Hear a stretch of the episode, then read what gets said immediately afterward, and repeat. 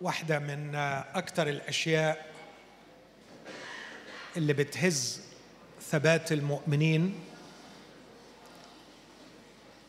هي مشكلة بتسمى حاليا في الفلسفة وتسمى أيضا في علوم اللاهوت المختلفة. اختباء الله. اختباء الله. كتب كثيرة كتبت من أشخاص ملحدين غير مؤمنين يهاجموا فيها هذا الإله المختبئ الغير ظاهر. ويدعون أنه لو كان هذا الإله موجودا لجعل نفسه ظاهرا بوضوح أكثر ولا سيما للمخلصين الذين يطلبونه. تقريبا دي أصبحت في العصر الحديث من أقوى المحجات التي يستعملها الملحدون ضد وجود الله.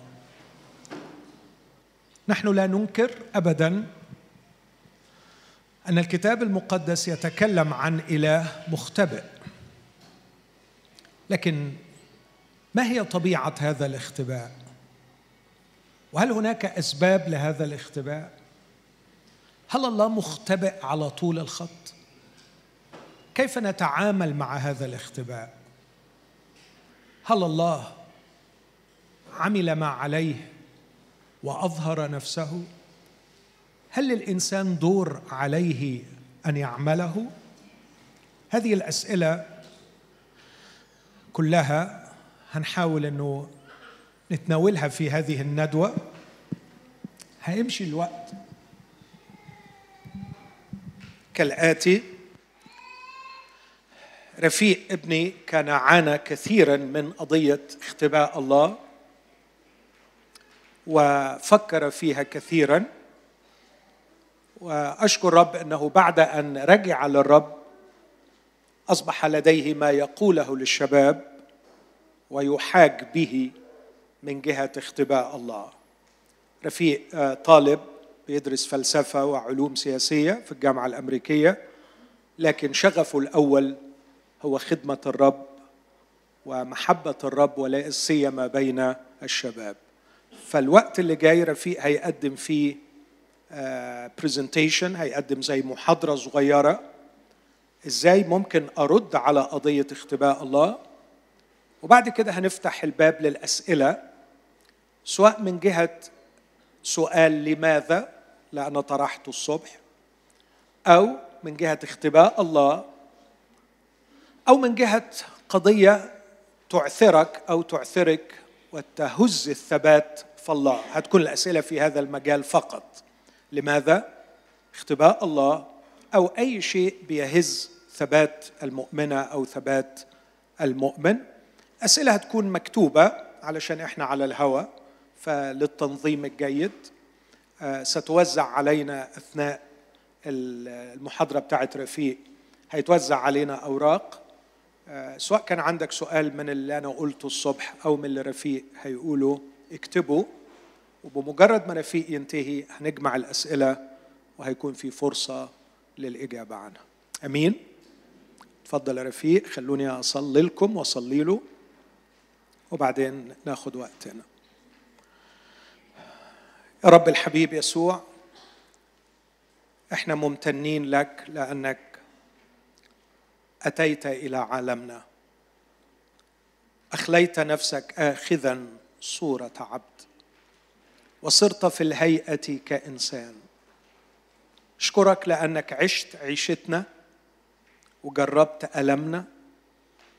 وعرفت معنى الحياة في عالم ساقط. جربت ما تذوقه خليقتك بعد أن سقطت في الخطية. لكن نشكرك لأنك في النهاية كنت حمل الله الذي يرفع خطية العالم. صحيح يا رب لا نعرف أجوبة أسئلة كثيرة لكن أنت جواب الله لقلوبنا. فيك نجد الجواب الشافي في شخصك وفي العلاقة معك في موتك وقيامتك من أجلنا. أرجو أن تبارك هذا الوقت. أرجو أن تعطي عبدك كلاما عند افتتاح فمه وتعينه بالنعمة لكي ما يكون نافعا لشعبك. في اسم المسيح يا أبانا استجب لنا. آمين.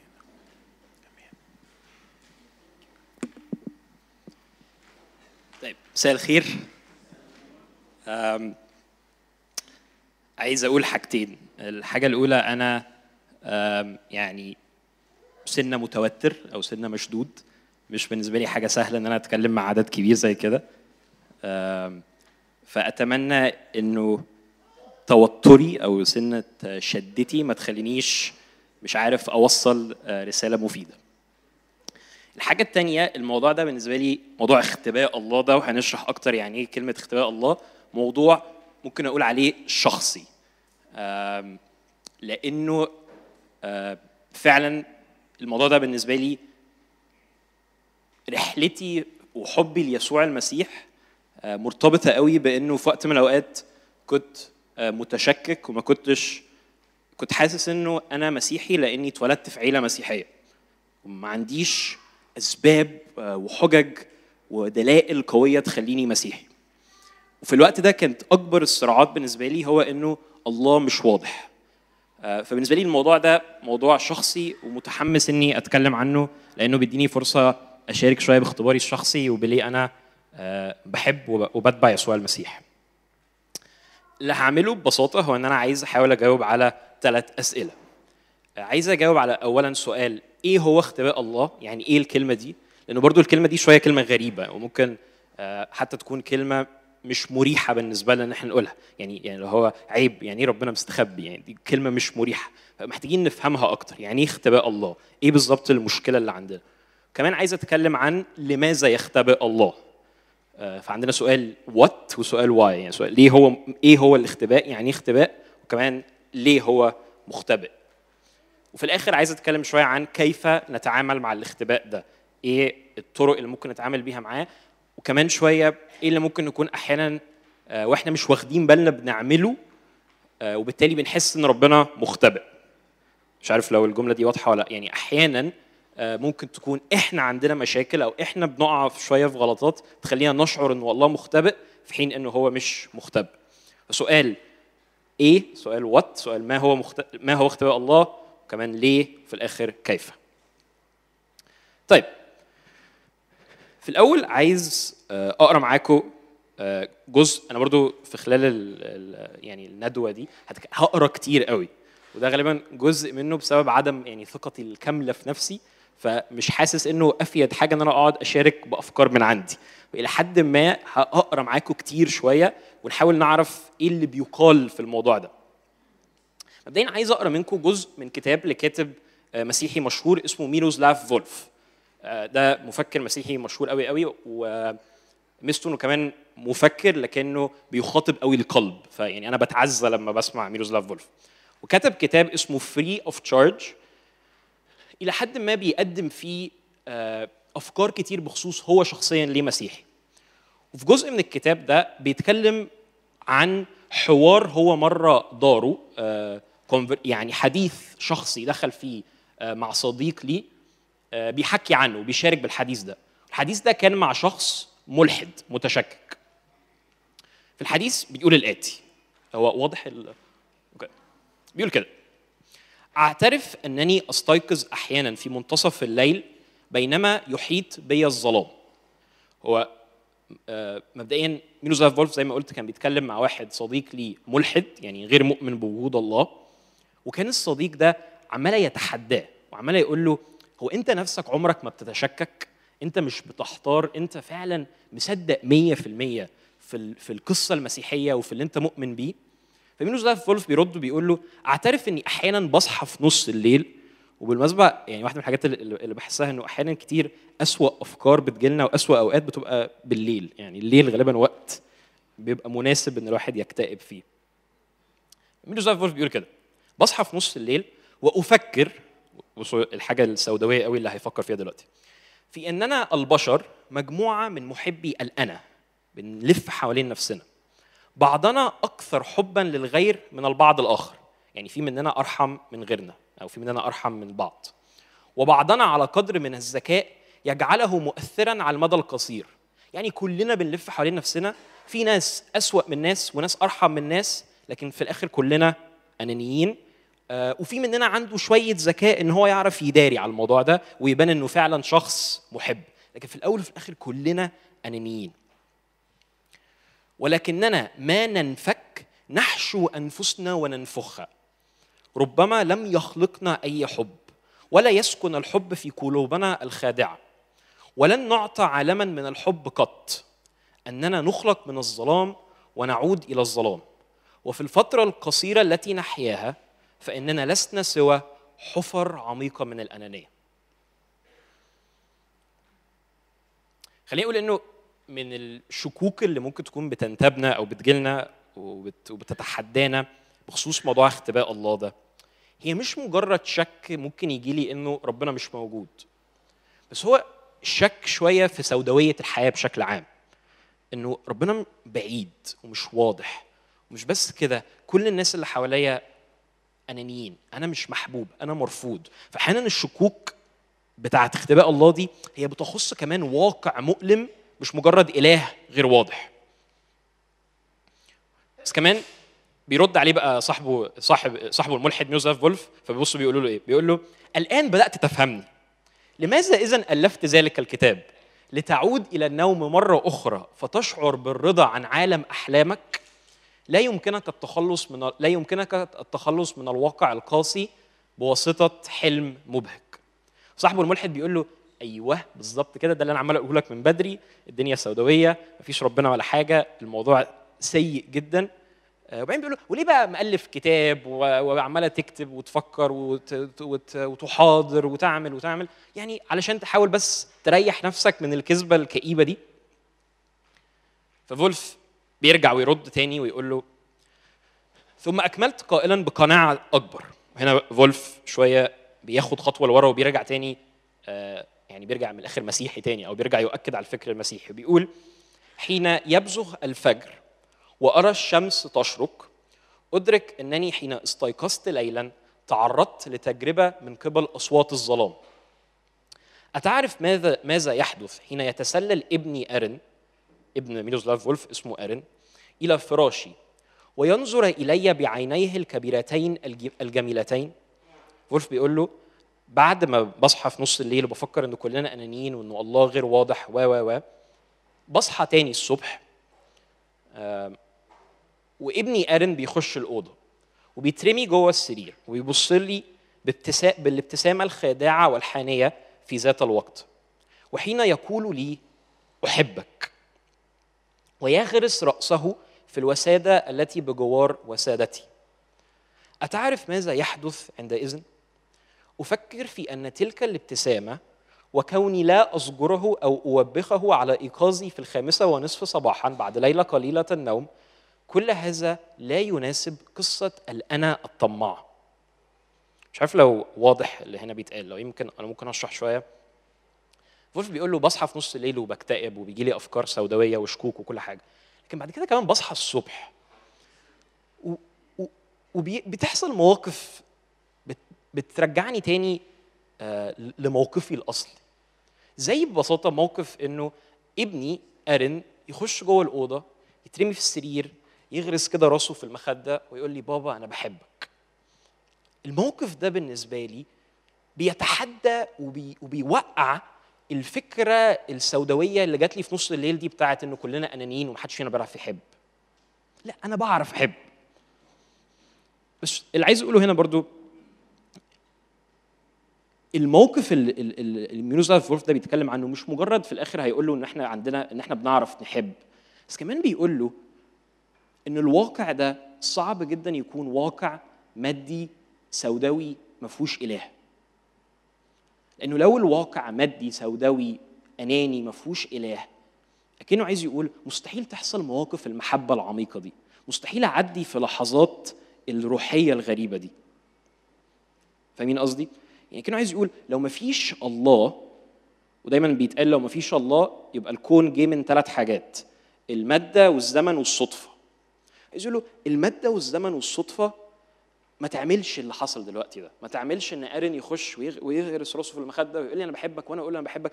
نوع المواقف اللي إحنا كبشر بنعدي فيها وكمان أحيانا بخصوص اختبارنا للمحبة صعب قوي ينتج عن واقع ما فيهوش حاجة غير مادة وصدفة وزمن. واضحة واضحة الفكرة؟ بعدين ميروزلاف فولف وصاحبه ال- ال- الملحد ده بيخشوا في حوار طويل مش عايز آه، أقرأ معاكم كله علشان الوقت. بس في الآخر خليني أقرأ معاكم الحتة الأخيرة منه بس. صاحبه الملحد بيتحدى ميروزلاف فولف وبيقول له يعني يا ميروزلاف فولف غالبا بيقول له يا ميروزلاف مش بيقول له يا ميروزلاف فولف. بيقول له بيقول له يعني معقولة موقف ابنك ده إن أنت ابنك دخل وقال لك أنا بحبك هل ده دليل على وجود الله؟ يعني برضو بيرجع تاني يرد عليه يقول له مش منطقي اللي انت بتقوله. هل مجرد إن ابنك يخش يقول لك أنا بحبك يا بابا هتعمل من دي حجة لوجود الله؟ وبيضحك وبيتريق شوية على الفكرة دي. حتى بيقول أهو أكاد يفترض أن يكون ذلك دليلا على وجود الله؟ أرن يبتسم اذا فالله موجود؟ يا لها من حجة غريبة. وبعدين بيسميها إثبات فولف لوجود الله. هو ده إثبات فولف وجود الله. أرن يبتسم اذا الله موجود. فبيتريق. بس فولف بيرجع يرد عليه يقول له كده. إنك لم تفهم قصدي. كلا. ليس دليلا على وجود الله بل أميل إلى الاعتقاد في أن وجود الله لا يمكن إثباته. يمكن إثباته هنا بمعنى زي العمليات الرياضية. يعني مش هنقدر زي ما بنكتب على ورق إنه 2 زائد 2 يساوي 4 نكتب حاجة فتطلع لنا إنه 100% الله موجود. لكن كلا ليس دليلا على وجود الله. بعدين بيقول إيه؟ بل ابتسامة أرن أشبه بشرخ في واقع أنصار المذهب الطبيعي. ابتسامة أرن عاملة زي شرخ في حاجة هو بيسميها المذهب الطبيعي. المذهب الطبيعي اللي هو ببساطة أكنه المذهب الالحادي وجهة النظر اللي بتقول إنه ما فيش الله وكل ما هو موجود هو الطبيعة. عايز يقول لو في مذهب كده هنسميه المذهب الالحادي وجهة النظر اللي بتقول إنه ما فيش إله ابتسامة أرن هي شرخ في المذهب ده. بتتحدى المذهب ده. وإلى جانب ذلك فإنه يوضح أن ما أشرت إليه على إنه مجرد تزيين هو هنا صاحبه الملحد ده قال له من شوية إنه أنتوا كمسيحيين عايزين تزينوا الواقع عايزين تخلوا الواقع أحلى من ما هو عليه هو في الحقيقة بشع ومفيش الله كلنا أنانيين بس أنتوا بتحاولوا تخلوها أحسن شوية بتزينوها. فبيقول له اللي أنت بتقول عليه ده إنه تزيين هو في بعض الأحيان نبض ما تتكون منه الحياة. ابتسامة أرن المحبة المواقف العميقة الروحية اللي بنعدي فيها هي أعمق ما هو في الحياة.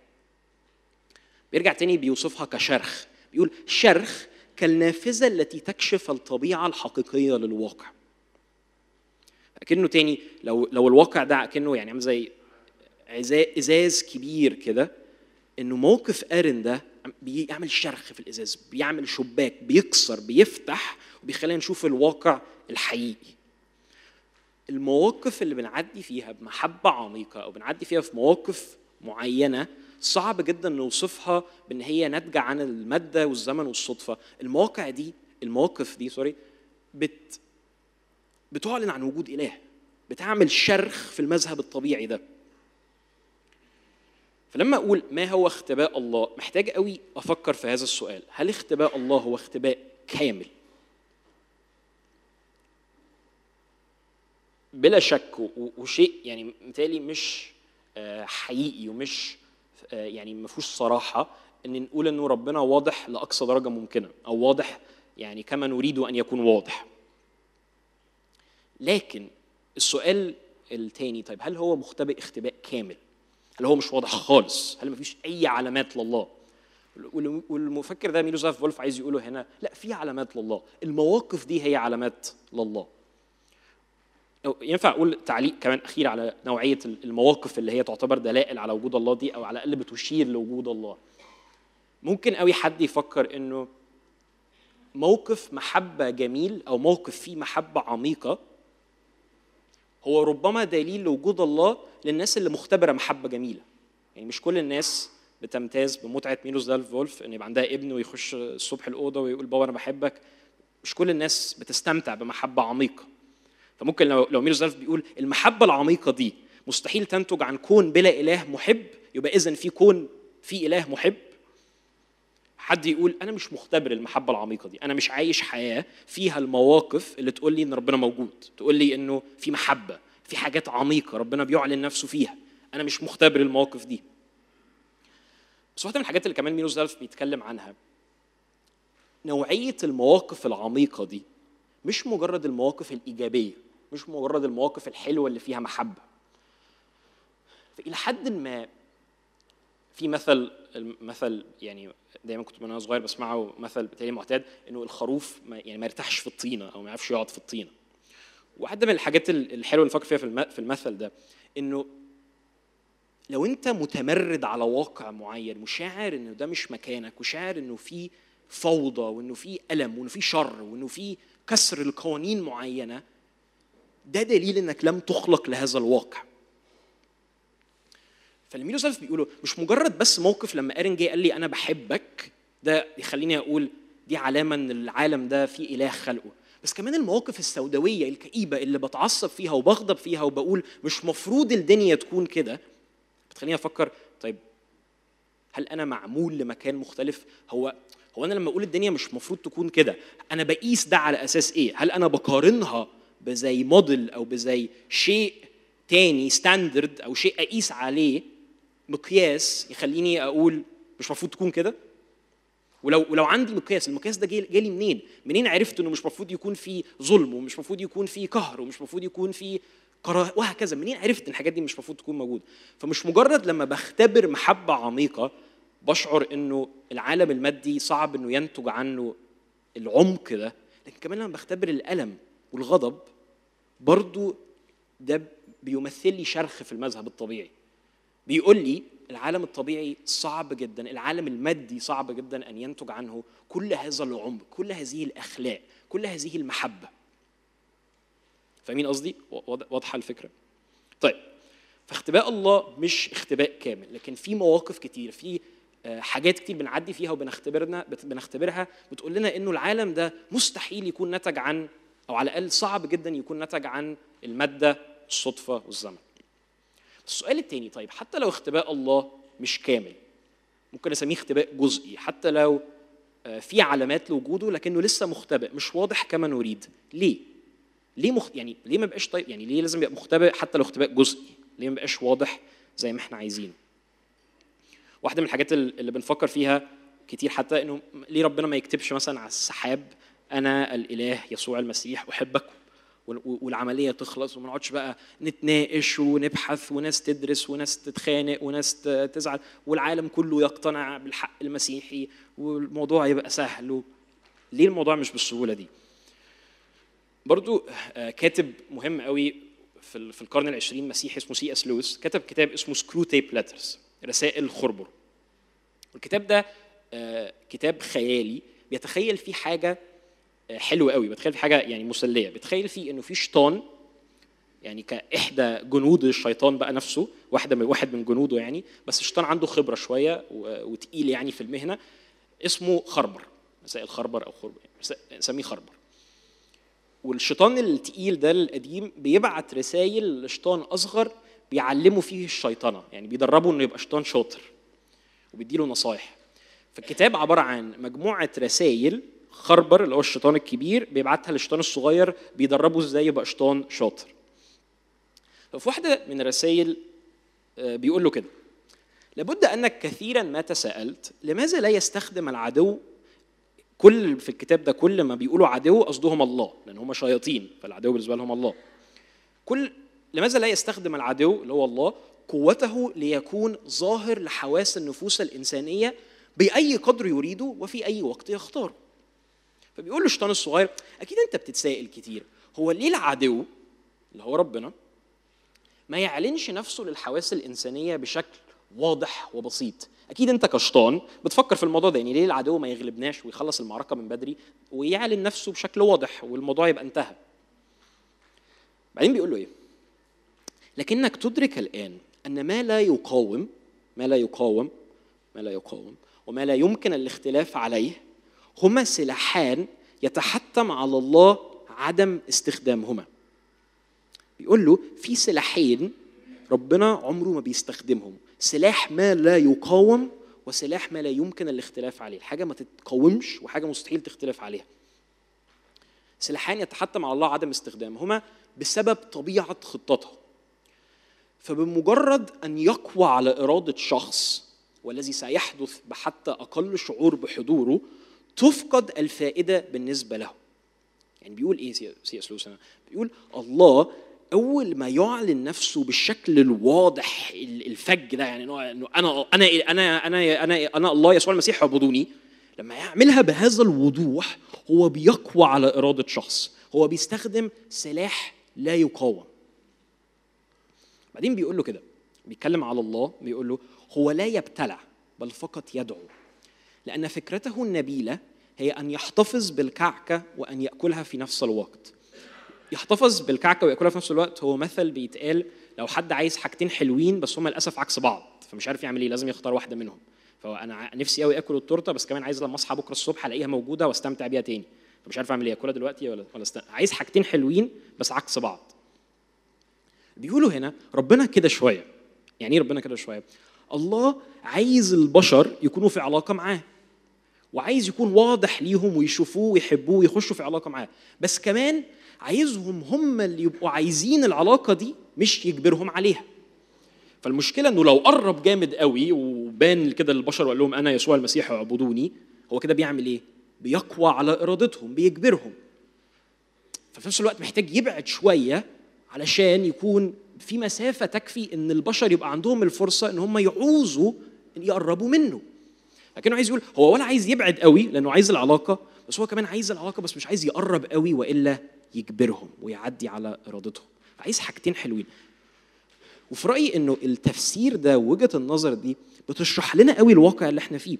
لأن الواقع اللي إحنا فيه عامل زي ما يكون الله هو واضح بس مش واضح قوي.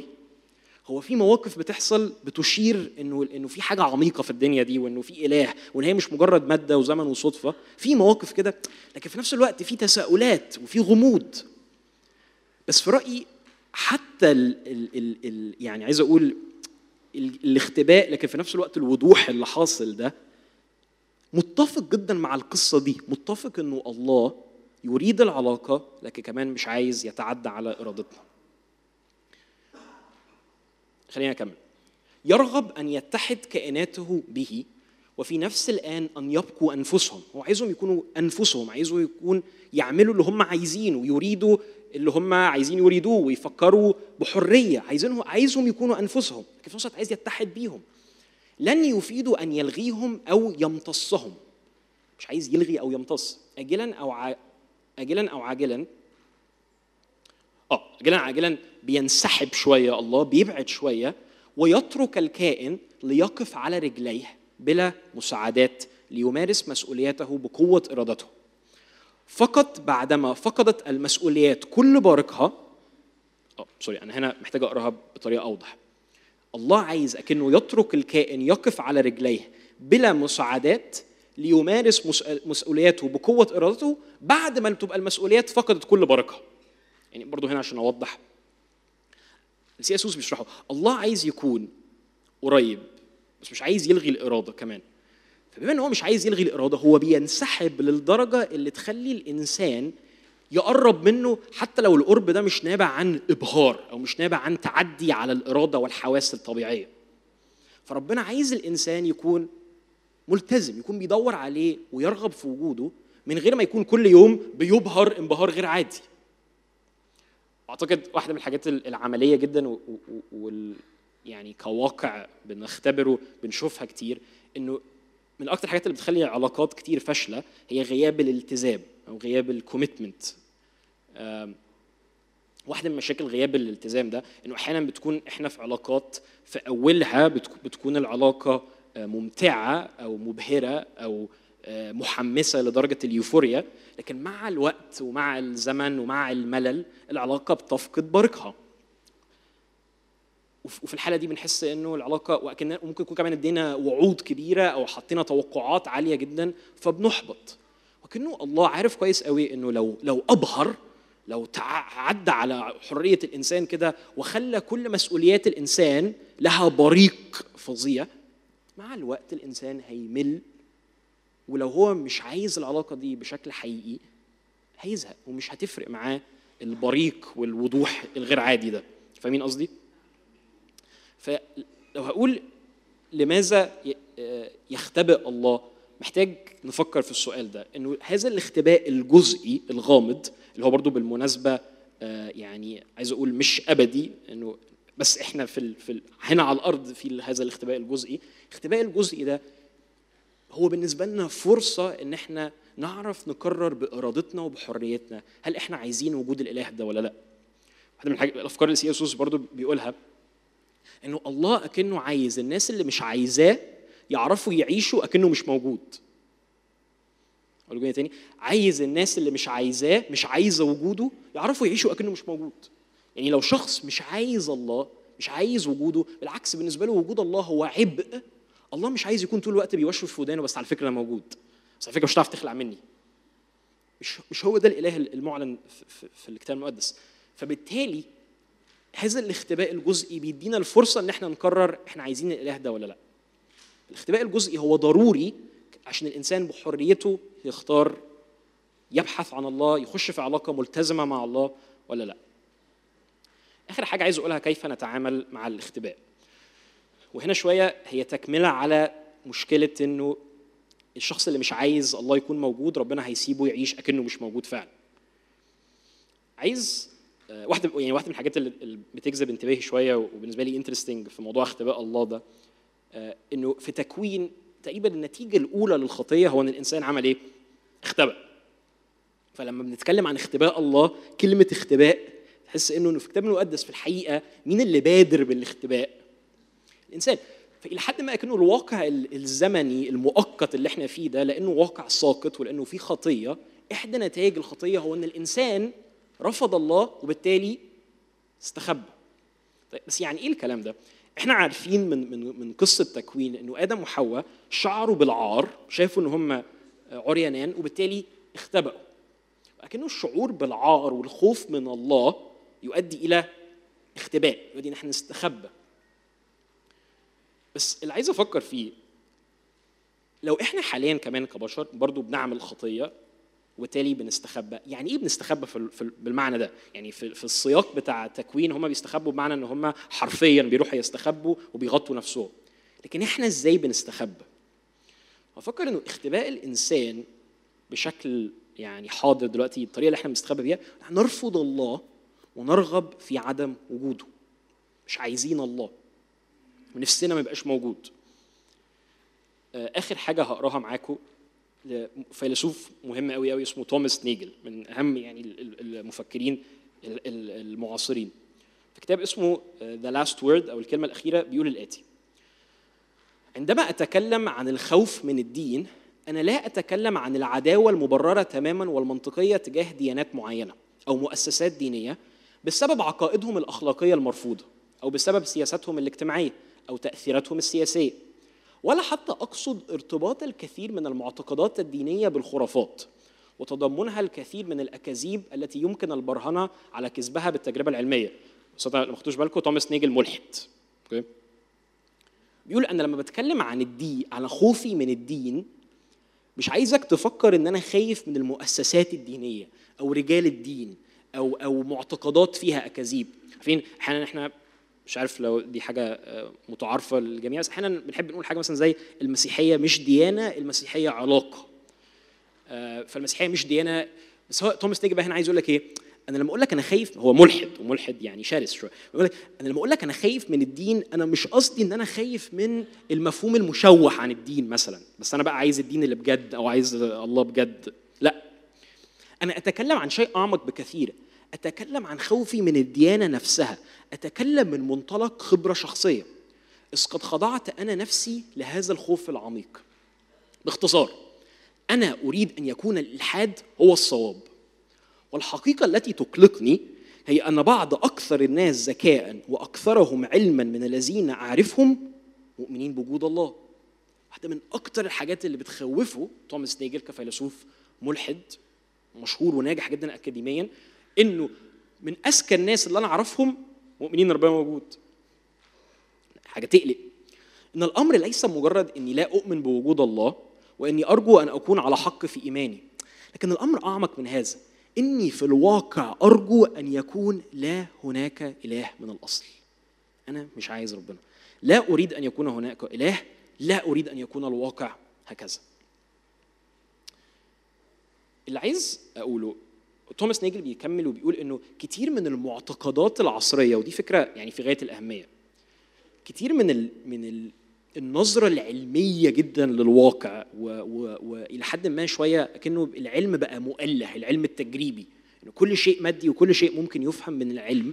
كتير من ال من الاتيتيود ده أو من التوجه ده وضع العلم مكان الله والنظرة المادية للواقع هي مصدرها. تاني ده توماس ناجي بيقول كده شخص ملحد هي مصدرها خوف من الله مصدرها خوف من فكرة وجود الله. كان عايز يقول العالم في تفكيره وفي ثقافته وفي علمه مش عايز الله يكون موجود من ناحية وبالتالي كتير من التفسيرات بتبقى مدفوعة في رغبة من إلغاء وجود الله.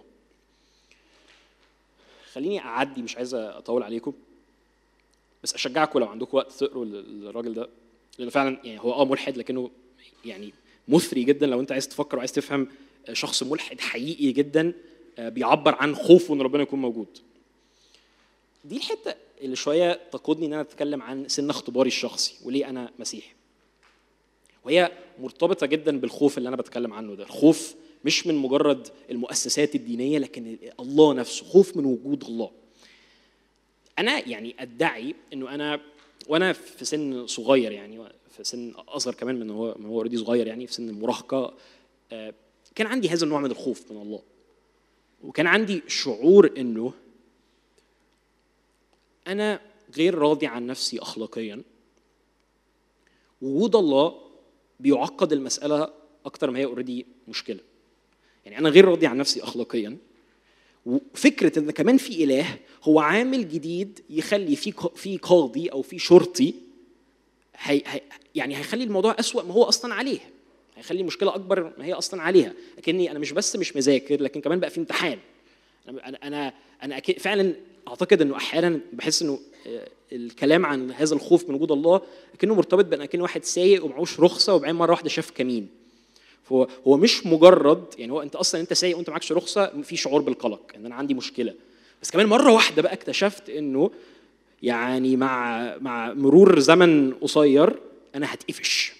أنا مش بس غير راضي عن نفسي مش بس متضايق ومكتئب وحزين أنا كمان هتقفش. أنا كمان تحت المراقبة وهتعرض للقضاء. من قريب جات لي فرصة إن أنا ده, ده مش كتابتي أنا بالمناسبة يعني الحقيقة بابا ترجمها بس أنا كنت كاتبها بالإنجليزي كنت بحكي عن إيه الاختبار اللي أنا عديت فيه. كنت بقول الاتي كان دائما أمر يثير غضبي وغيظي بل ويؤلمني بشدة عندما كان يقال لي قرب من رب وتكلم معاه وكأنه عملا سهلا أو أمرا يسيرا وكأن لدينا ضيف في المنزل وأنا لم أكن ودودا معه بالقدر الكافي أو أتجاهله.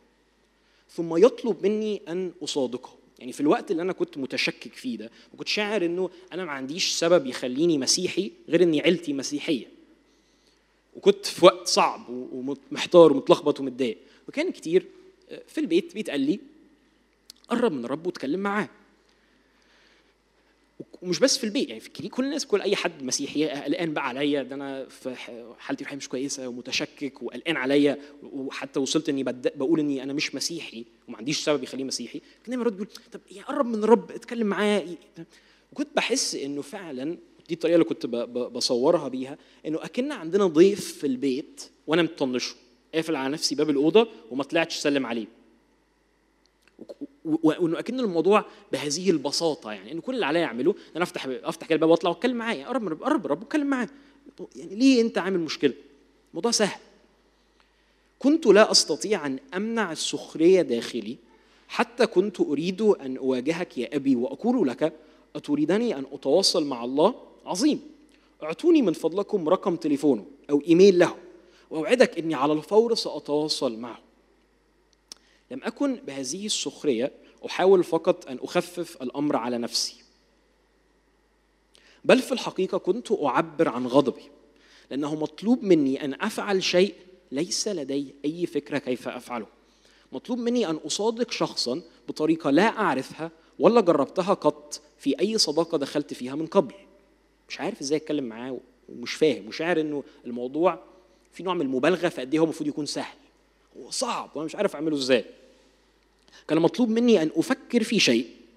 ده كان مفهوم الصلاة بالنسبة لي. أفكر في شيء ثم افترض أن الله سمعه ثم علي بعد هذا أن أعيش دور المخبر السري اللي عمال يجمع أدلة قد تشير من قريب أو من بعيد لاستجابة الله لهذا الذي قلت له.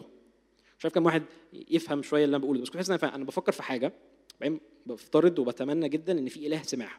وبعدين بنزل من البيت وأفضل بقى طول اليوم مخبر عمال أشوف ده رد ده مش رد هو كده رد عليا هو كده موافق. عامل فيها مخبر سري وعمال أجمع أدلة. هذا كان بالنسبة لي في منتهى السخافة انه لا توجد أي طريقة تؤكد لي أن الله يسمعني عندما أتكلم إليه. وإذا افترضت أنه سمع فلا توجد أي طريقة يمكنني أن أعرف إيه رده اذا كان في رد من الأصل. لذلك كانت المهمة صعبة بل مستحيلة ولهذا كان بالنسبة لي امرا منطقيا للغاية إني أشيل قصة ربنا من دماغي بالكلية. لأنه فين المنطق في إني أظل أعاني من هذه الخبرة السخيفة والثقيلة؟ إني أتكلم مع من لا يرى مع من لا يسمع مع من لا يلمس. شعرت وقتها إني لا أحتاج إلى الله بل أكثر من ذلك شعرت أن فكرة وجود الله تمثل عبئا علي علي أحتاج التخلص منه. لكن من جانب آخر كانت رؤية أقرب الناس إلي وأحبهم إلى قلبي هم يجدون متعة في العلاقة الحميمية مع الله. كان امرا يملأني بالحزن وانكسار القلب. فاكر موقف كويس في. في الوقت برضو الوقت اللي أنا الوقت اللي أنا كنت محتار فيه ده. آه، كنا في مؤتمر وكان في ترنيمة حلوة قوي مش عارف تعرفوا ترنيمة آه، يسوع أنت كل ما أريد. وكان الناس متعزية جدا وبيرنموا بحماس. وأنا بدأت أعيط. بعدين كذا حد شافني بعيط. آه، وكذا حد افتكر إنه وناس يعني الناس اللي قريبة مني يعرفوا ان أنا بقى متشكك وإني في وضع سيء وكده آه، تحمسوا جدا لأنه أنا بعيط فرصة ترنيم فواضح إن في حاجة يعني الحمد لله خلاص طمنا عليه ده بيعيط يعني مش مش رافع إيده بيعيط فتمام يعني الحمد لله. بس في الحقيقة أنا كنت فعلا فعلا يعني وصلت لدرجة من الاكتئاب إني ما كنتش قادر أمسك نفسي أعيط إني كنت هتجن انه حاسس الناس دي كلها اللي حواليا ودول ناس أقرب ناس الي يعني مش ناس ما اعرفهمش يعني. كلهم مستمتعين بحاجة وشايفين شخص وبيقولوا له أنت كل ما أريد. المكان اللي هتروحه إحنا هنروحه وإحنا بنحبك ومستمتعين ومبسوطين ومتعزين. وأنا مش فاهم أي حاجة يعني أنا أنا مش عارف هم بيقولوا إيه وليه بيقولوا كده وليه هم حاسين إن هو قريب كده ده أنا حاسه بعيد ولا أنا شايفه ولا أنا فاهمه ولا أنا ع... يعني أنتوا بتتكلموا بتتكلموا مين؟ أنتوا بتعملوا إيه يعني؟ فاهمين قصدي؟ أكن فعلا يعني الناس كلها حواليا عمالين يعني ده ده ده هت- هتقلل قوي من جدية الموضوع. بس كمثل كده عاملين ياكلوا أكل حلو قوي وعاملين يعبروا عن يعني جماله الشديد. وبعدين أنا باكله وعايز أرجع. أو أو مش قادر أكله مش عارف أكله. مش فاهم يعني إيه اللي بيحصل وإيه اللي أنا إيه اللي ناقصني؟ ليه أنا مش عارف أختبر ده؟ ليه أنا مش مش متعزي كده ومش مبسوط كده؟ لا أستطيع ابدا أن في. آه لا أستطيع ابدا أنه أن أتصور أنه يكذب عليا. الناس دول كلهم بما فيهم بابايا أكيد مش بيكذبوا عليا أكيد مش بيألفوا مثلا إن هم متعزين وإن هم مستمتعين بربنا. لا هم هم يعني حقيقيين في ده. بس يتبقى احتمالين. أما أن أحب الناس إلى قلبي يعيش كذبة كبيرة يا إما هم متوهمين فاكرين إن هم مستمتعين بحاجة ومختبرينها لكن هم متوهمين. أو أن الله الذي له ده, ده الاحتمال الثاني الله الذي له علاقة به لا يهتم بي. لا يعبأ بي أنا. لا يهتم بشخص خاطئ مثلي. هما في احتمالين. إما الناس دول كلهم عايشين في وهم ومفيش ولا ربنا ولا حاجة فعلا عايشين في وهم بشع ومرعب ودول أحب الناس إلى قلبي. أو إنه لا هم عايشين خبرة حقيقية وفي إله حقيقي. كان الإله ده مش عايزنا أنا عايزهم هم بس. وبيقرب منهم وبيعلن نفسه ليهم وبيمتعهم آه، برؤيته. لأنه عايزهم هم. مش عايزني أنا. مش عايز خاطئ مثلي. يمكن أنا كنت بفكر كده. يمكن أنا مثلا اخلاقيا سيء لدرجة إنه صعب إن ربنا يقرب مني أو صعب إنه يعلن نفسه ليا. يمكن. هو صديق حميم له. لكن بالنسبة لي وأنا قاصد هنا في الكلمة حتى لو كلمة قصيرة شوية شيء لا يرى ولا يدرك. وهذا الفرض الأخير بالذات كان يدفعني بقوة نحو كراهية فكرة الله بل وكراهيه الله نفسه. إيه بقى إيه الحل بقى في المأساة دي؟ فعلا وده اللي عايز أقوله دلوقتي الحل وال- وال- واللي هقراه كمان الحل هو شخص يسوع. شوية لما لما أقول الجملة دي إحنا دايما دايما يعني واحدة كانت من المشاكل اللي عندي أحيانا حتى وأنا بسمع آه، وعظات آه، لناس فعلا بحبهم يعني بسمعهم كتير إنه أحيانا تفضل المشكلة يعني يعني هو يبقى بيعبر عن المشكلة وأنت حاسس قوي بالمشكلة اللي هو بيعبر عنها وأيوة وبعدين لما يجي بقى يقدم الحل الحل هو يسوع المسيح أمين نسبح وخ... يعني في يعني إزاي الحل هو شخص يسوع؟ فعايز شوية أتكلم عن إزاي الحل هو شخص يسوع.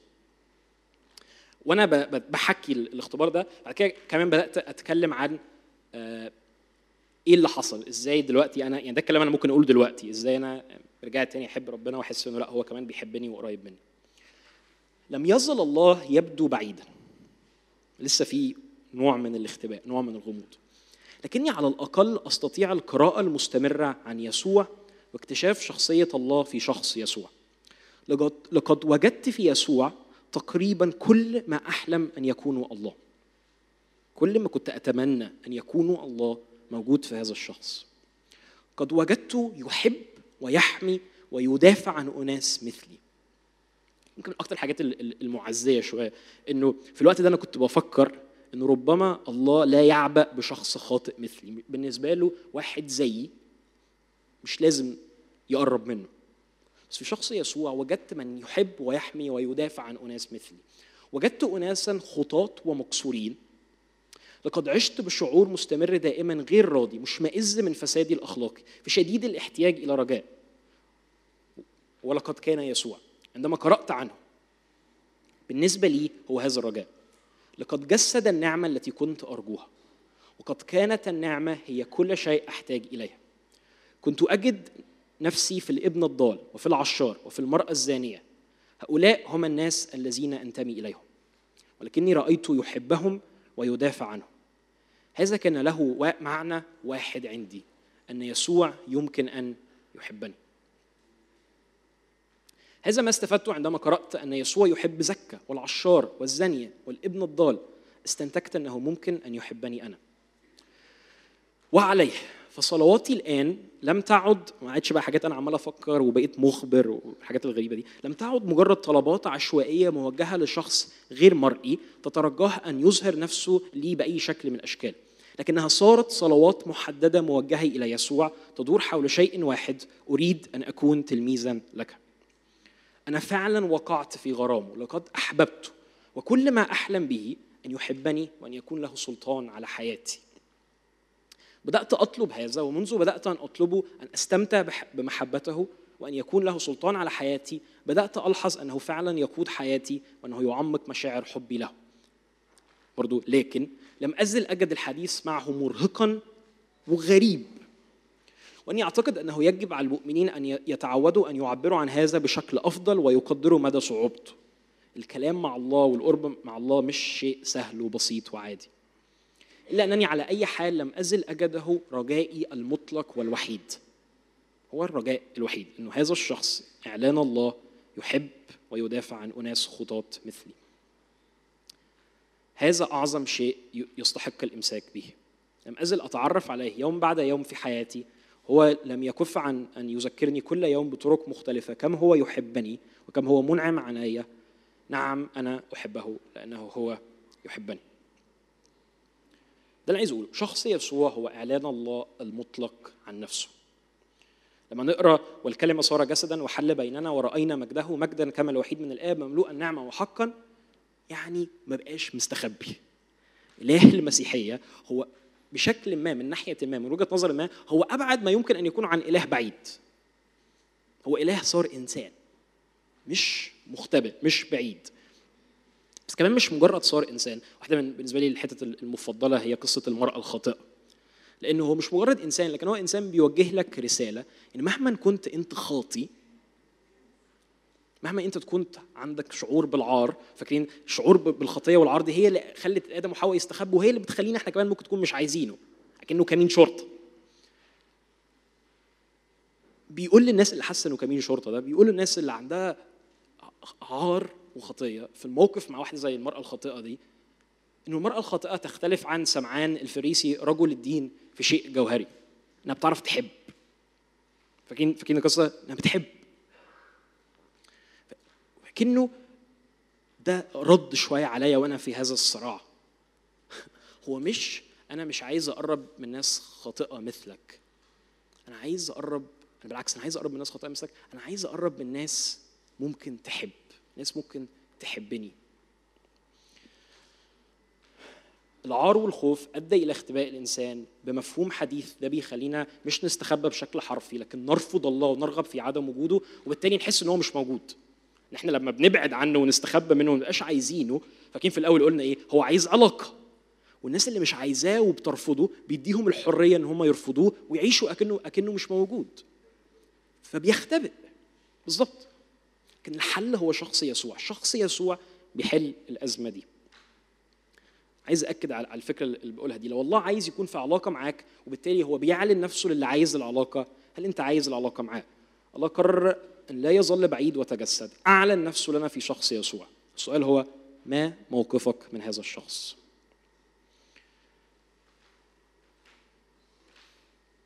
دول الثلاث اللي كنت عايز أفكر فيها معاكم. ما هو اختباء الله؟ هل هو اختباء كامل؟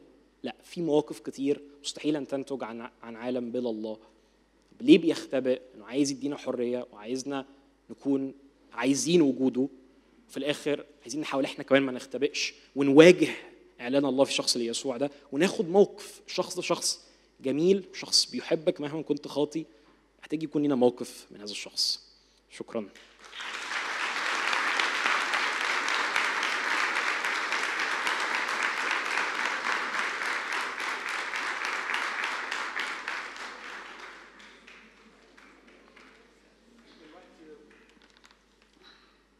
وقت الأسئلة. شكرا يا رفيق. مش متعود أقول له رفيق بس يعني على المنبر لازم أقول له رفيق. بقول له رافي. على ما تيجي الأسئلة أقول فكرتين. الفكرة الأولانية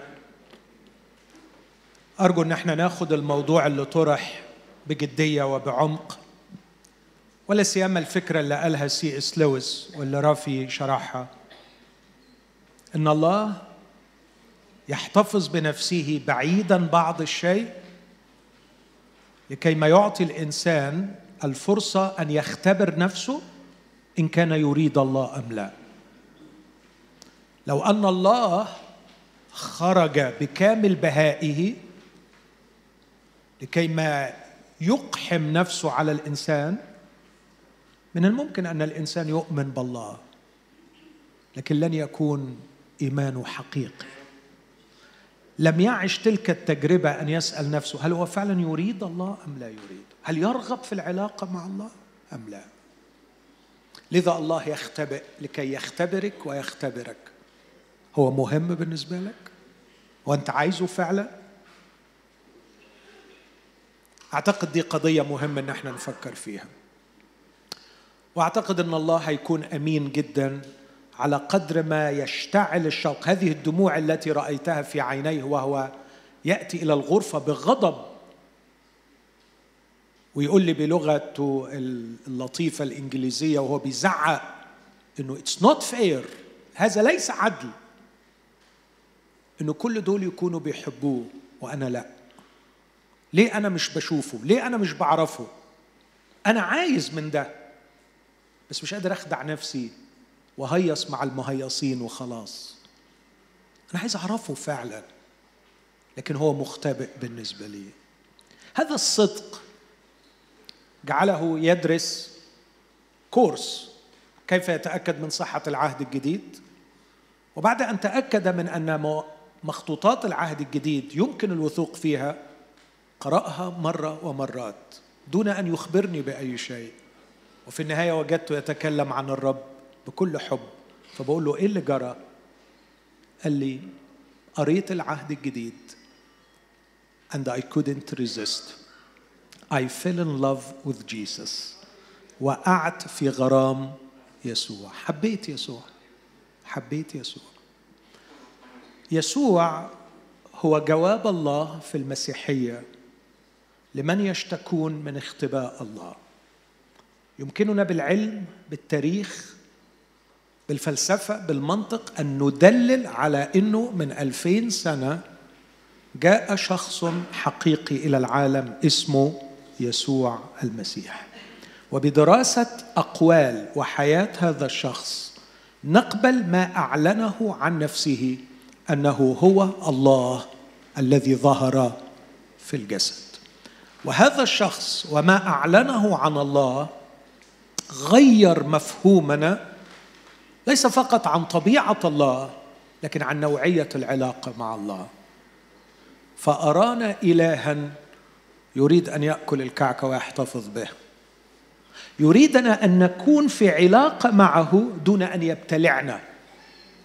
ودون أن يحولنا إلى كائنات مشوهة تستعمل جني علاء الدين. لكن يريد أن يطور أشخاصا يبتغون علاقة حقيقية. مع الله. وإذا كانت مشكلة الذنب والعار تجعلنا نحن نختبئ من الله. فيسوع المسيح في صليبه قدم العلاج. كشف لنا أنه صديق محب للعشارين والخطاة وأنه لم يأتي لكي يستذنبنا أو يبعدنا أو يشمئز منا لكن يحتضننا ويلمس برصنا ويأكل مع المنجسين منا ويعيش معنا بل ويأخذ عنا نجاستنا. ويذهب بها إلى الصليب وكأنها خطاياه هو شخصيا. هذا هو الإله الذي رأيناه في يسوع المسيح. هذه الخبرة اللي اختبرها رفيق تجعله واثقا بمن آمن تجعله يعرف هذا الإله الذي ارتبط به يحبه. وقال أنا من اليوم ده رغبت حاجة واحدة بس أن أكون تلميذا له. وأن يظهر سلطانه على حياتي ومن ساعتها رحلة الأيام معاه بتخليه يحب يسوع أكتر ويشعر بمحبة يسوع لي أكتر. لكن هذا لا يعني اطلاقا إنه هيعيش بقية عمره عارف أجوبة كل الأسئلة. لكنه عرف حاجة واحدة إن الله موجود إن الله صالح وبيحبه. وتكونت العلاقة معه. ده اللي كنت عايز أقوله الصبح. نحن لا نفهم معاملات الله لكن نفهم الله الذي يتعامل معنا. نحن نعرف محبته في شخص يسوع المسيح ونثق فيه من خلال شخص يسوع المسيح. صديقة عزيزة أعرفها جيدا. قالت لي قدم لي نصيحة واحدة. أنا عشت طول عمري في الإيمان المسيحي لكن أشعر بفتور وضعف وأنا لأني أعرفها عن قرب. قلت لها في الصلاة هل تتحدثين إلى الله؟ أم تتكلمين مع يسوع المسيح؟ قالت لي الحقيقة طول عمري بتكلم مع الله وهذا ما كنت ألاحظه. كنت أشعر أن إيمانها بالله. دون أن ترى الله في وجه يسوع المسيح. أذكر بعد فترة كان في لقاء ما تشهد وتقول منذ أن بدأت أرى الله في وجه يسوع المسيح كل شيء تغير في حياتي. من هو يسوع بالنسبة لنا؟ إلى أي حد نحبه ونستقبل طبيعة الله من خلاله؟ شخص آخر من أسابيع قليلة من حتة بعيد وهو برتبة عالية كبيرة. قال لي أريد أن أسمع منك أي شيء عن الله؟ كلمني عن الله. أحب أن أسمع عن الله منك أنت. قلت له وأنا أريد أن أسمع منك. هل اختبرت في حياتك أي شيء فوق طبيعي شيء معجزي؟ حكى لي قصة قوية للغاية خلاصتها أنه تصرف بأمانة لم يكذب تصرف باستقامة غير عادية نادرة حتى بين المؤمنين. فكانت النتيجة أن الله صنع معه انقاذا معجزيا فعلا وخلصوا من ورطة كبيرة للغاية. قال لي هذا هو أكثر شيء فوق طبيعي اختبرته في حياتي. قلت له ما ما ما ذكرته هو ما وصفه السيد المسيح عندما قال طوبى للأنقياء القلب لأنهم يعاينون الله. فاقشعر ومسح دمعة من عينيه. وقال لي يا هل أنا قد عاينت الله؟ قلت له نعم لقد عاينت الله لقد تدخل الله بشكل وأنت عاينته. فقال لي ببساطة وابتسامة طب أنا عايز من ده كتير.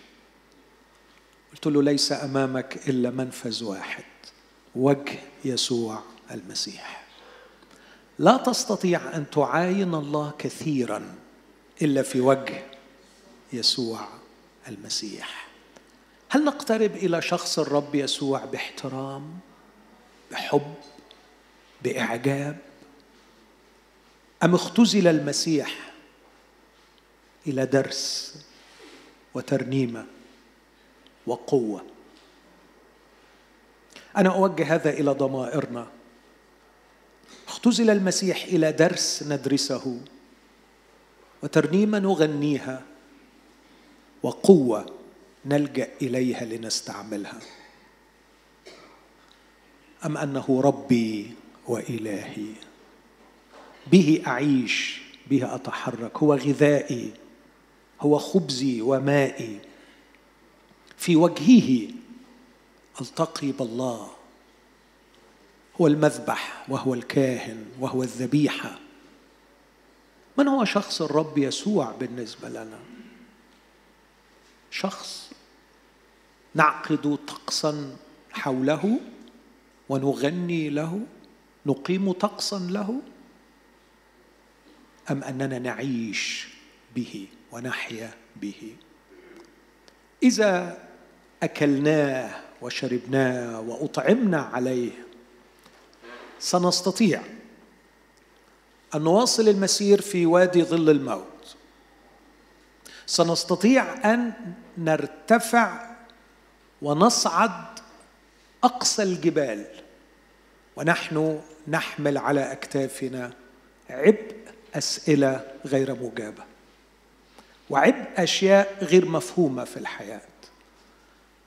ولن يعنيني كثيرا إذا أجابها أو إذا لم يجب عنها لكن يكفيني أنني في علاقة معه وعلاقتي به تكفي.